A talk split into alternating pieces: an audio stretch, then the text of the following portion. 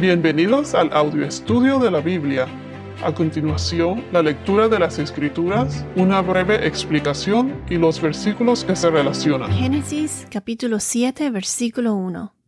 Entonces el Señor dijo a Noé, Entra en el arca tú y todos los de tu casa, porque he visto que solo tú eres justo delante de mí en esta generación. Noé obedeció y construyó el arca. El arca fue el vehículo de salvación para Noé y toda su familia.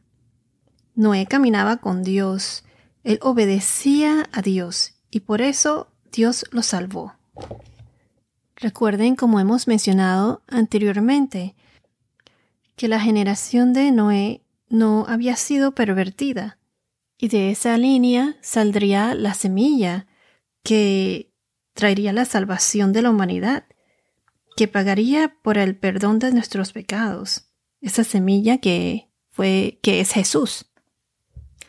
Recuerden que en Génesis 3:14, capítulo 3, versículo 14, Dios le dijo a la serpiente que pondrá enemistad entre tú y la mujer, y entre tu simiente y su simiente, simiente o semilla. Él le dijo, Él te herirá en la cabeza y tú, o sea, la serpiente, Satanás, lo herirás en el talón.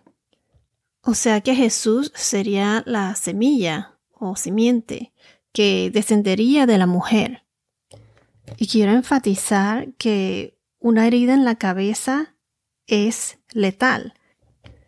Jesús es el que vencerá a Satanás y salvará a la humanidad. Él pagará por nuestros pecados. Y así fue como pasó a la historia. Él pagó por nuestros pecados y Satanás solo lo herirá. O sea que Satanás lo hirió, lo hizo sufrir durante la crucifixión. Pero Jesús sufrió y se sacrificó, pero al final Él venció y resucitó y vendrá de nuevo por nosotros. Y él juzgará a los obedientes y desobedientes, a los vivos y a los muertos. Y a los que siguen o están con Dios, los obedientes, los que tienen fe y caminan con Dios, solo estos serán parte del nuevo reino de Dios y gozarán de la vida eterna. Si vamos a Mateo 24, capítulo 24, versículos 38 y 39, nos dice así. Pues así como en aquellos días antes del diluvio, estaban comiendo y bebiendo, casándose y dándose en matrimonio, hasta el día en que Noé entró en el arca, y no comprendieron hasta que vino el diluvio y se los llevó a todos. Así será la venida del Hijo del Hombre. Pienso que debemos estar alerta. No se sabe específicamente cuándo vendrá Jesús por nosotros, pero debemos estar listos.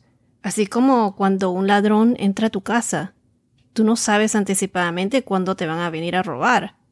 Te agarra de sorpresa. Así nos va a agarrar de sorpresa la venida de nuestro Señor Jesús. Estemos listos para que no nos agarren desprevenidos.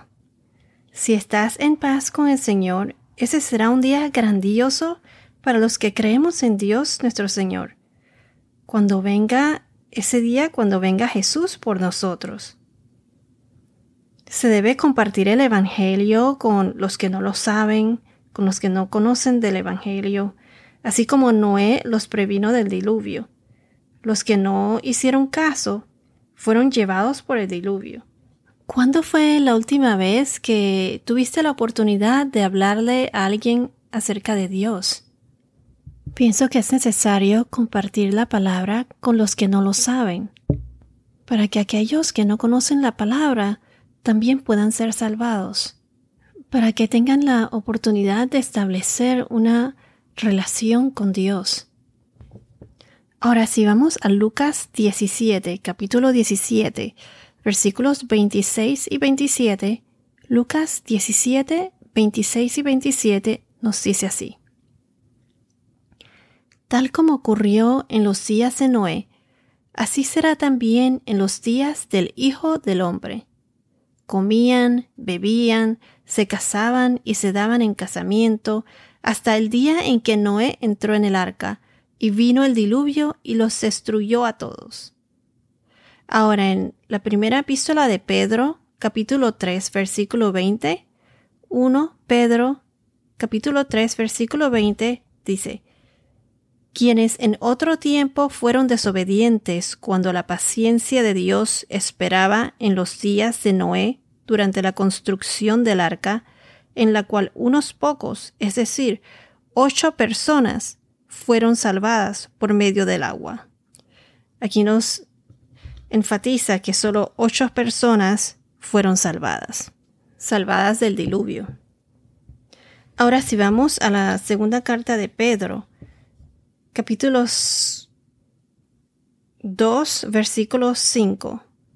2 Pedro, capítulo 2, versículo 5 dice, Tampoco perdonó al mundo antiguo, sino que guardó a Noé, un predicador de justicia, con otros siete, cuando trajo el diluvio sobre el mundo de los impíos. Entonces aquí dice de nuevo, enfatiza de nuevo que son en total ocho personas, o sea, Noé más otros siete. Son las ocho personas que solo se salvaron y sobrevivieron el diluvio. En la segunda carta de Pedro, ahí mismo, en el versículo capítulo 2, mismo capítulo, eh, pero en el versículo 9, nos dice así. El Señor, pues, sabe rescatar de tentación a los piadosos y reservar a los injustos bajo castigo para el día del juicio. Recuerden cuando en uno de los podcasts anteriores mencioné que todos seremos juzgados y ese día llegará tarde o temprano. Si vamos a Salmos 33, versículo 18, nos dice, Salmos 33, versículo 18, dice, los ojos del Señor están sobre los que les temen sobre los que esperan en su misericordia. Y en Proverbios capítulo 10, versículo 9, Proverbios capítulo 10, versículo 9 nos dice, El que anda en integridad anda seguro, pero el que pervierte sus caminos será descubierto. Entonces, el que anda en integridad anda seguro. Cuando una persona camina en Cristo, trata de andar en integridad. Noé fue salvado porque él obedeció y caminaba con Dios. Si vamos a Génesis capítulo 6 versículos 9, Génesis capítulo 6 versículo 9 nos dice, Estas son las generaciones de Noé. Noé era un hombre justo, perfecto entre sus contemporáneos. Entonces Noé siempre andaba con Dios. Noé tenía esa relación con Dios. Y recuerden cuando mencionamos en podcasts anteriores que perfecto no significa que él no pecaba. Noé sí pecaba. Pero el único hombre que nunca pecó en la tierra fue Jesús. Recuerden que todos nacimos pecadores debido a la caída de Adán en el pecado. Entonces, como decía, Noé tenía esa relación con Dios. Noé lo escuchaba, hablaba con él. Así como cuando dice aquí, Dios le dijo que entrara en el arca. Asimismo, Dios le dijo que saliera del arca. Aquí específicamente dice que le dijo. En Génesis capítulo 8, versículo 15, eh, podemos ver, vamos a Génesis capítulo 8, versículo 15, nos dice, entonces dijo Dios a Noé. Esto enfatiza que Dios hablaba con Noé. Noé lo escuchaba. ¿Y cómo nosotros podemos escuchar a Dios o tener esa relación con Dios? Primero uno debe entregar su corazón a Dios y permitir que Dios se haga cargo. Entrégale todos tus problemas. Al entregarte a Dios, recibirás los frutos del Espíritu Santo que te guiarán y te ayudarán a seguir adelante, a caminar en Cristo. Recuerda que es por la fe que somos salvados, no por obras. Por medio de la fe, la fe toma vida y como consecuencia caminamos en Cristo y automáticamente aprendemos a ser buenos cristianos, a amar a Dios sobre todas las cosas y al prójimo como a ti mismo. Y de ahí salen entonces las nuevas obras al caminar en Cristo. Cuando uno camina en Cristo, las buenas obras salen naturalmente. Otra manera de tener una buena relación con Dios o de acercarse a Dios es escuchando la palabra de Dios cuando leemos y aplicamos las escrituras, las escrituras que se encuentran en la Biblia. La Biblia es la palabra de Dios. Es un documento histórico en la que se ha comprobado por testimonios de testigos a través de los años. Personas que han sido testigos de eventos que han sucedido en la Biblia también por descubrimientos arqueológicos y muchos más. No se puede negar que la Biblia es un documento histórico y que es como nuestro manual de vida, como lo dice en la segunda carta de Timoteo, capítulo 3, versículos 16 y 17. 2 Timoteo, capítulo 3, versículos 16 y 17 nos dice, Toda escritura es inspirada por Dios y útil para enseñar, para, para reprender, para corregir, para instruir en justicia, a fin de que el hombre de Dios sea perfecto, equipado para toda buena obra. La Biblia fue inspirada por Dios y escrita por el hombre. ¿Y cómo una persona habla con Dios? Pues sencillamente cuando rezamos, hablamos con Dios. Con Dios podemos hablar en cualquier momento, en cualquier lugar. Dios está en todos lados. Es omnipresente. No se necesitan seguir protocolos. Nada más habla con Él y rezar es una buena manera de hacerlo. El poder del rezo es enorme. Si vamos a Filipenses capítulo 4 versículos 6 al 7, Filipenses 4, 6 a 7, nos dice, Por nada estén afanosos, o también significa como ansiosos o con ansiedad. Por nada estén afanosos, antes bien, en todo, mediante oración y súplica, con acción de gracias, sean dadas a conocer sus peticiones delante de Dios. Y la paz de Dios, que sobrepasa todo entendimiento, guardará sus corazones y sus mentes en Cristo Jesús.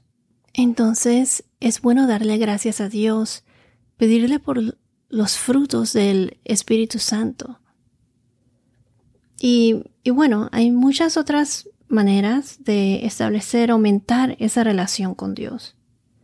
Creo que podría ser un podcast entero solo de este tema. Pero bueno, entonces regresando a los versos, vayamos a Hebreos 11.7. Hebreos capítulo 11, versículo 7. Cuando nos dice, por la fe, Noé, siendo advertido por Dios acerca de cosas que aún no se veían, con temor reverente preparó un arca para la salvación de su casa, por la cual ordenó al mundo y llegó a ser heredero de la justicia que es según la fe. Entonces en este verso, en Génesis capítulo 7, versículo 1, vemos cómo el Señor hablaba con Noé y él lo escuchaba esa relación que Noé tenía con Dios. Y por su fe y obediencia, como dice aquí, Dios lo salvó a él y a su familia, a su casa. Y Noé construyó ciegamente el arca. Ciegamente en el sentido de que él obedeció a Dios ciegamente y recuerden que en esa época ellos ni sabían que era la lluvia y mucho menos un diluvio. Nunca habían visto llover. Hoy en día muchos creen que el arca de Noé no sucedió literalmente y es un simbolismo nada más. Pero en mi opinión eso no es así. Solo el hecho de que alguien crea que algo no fue real no significa que no sucedió. Y, repito de nuevo, que solo el hecho de que alguien crea que algo no fue real no significa que no sucedió.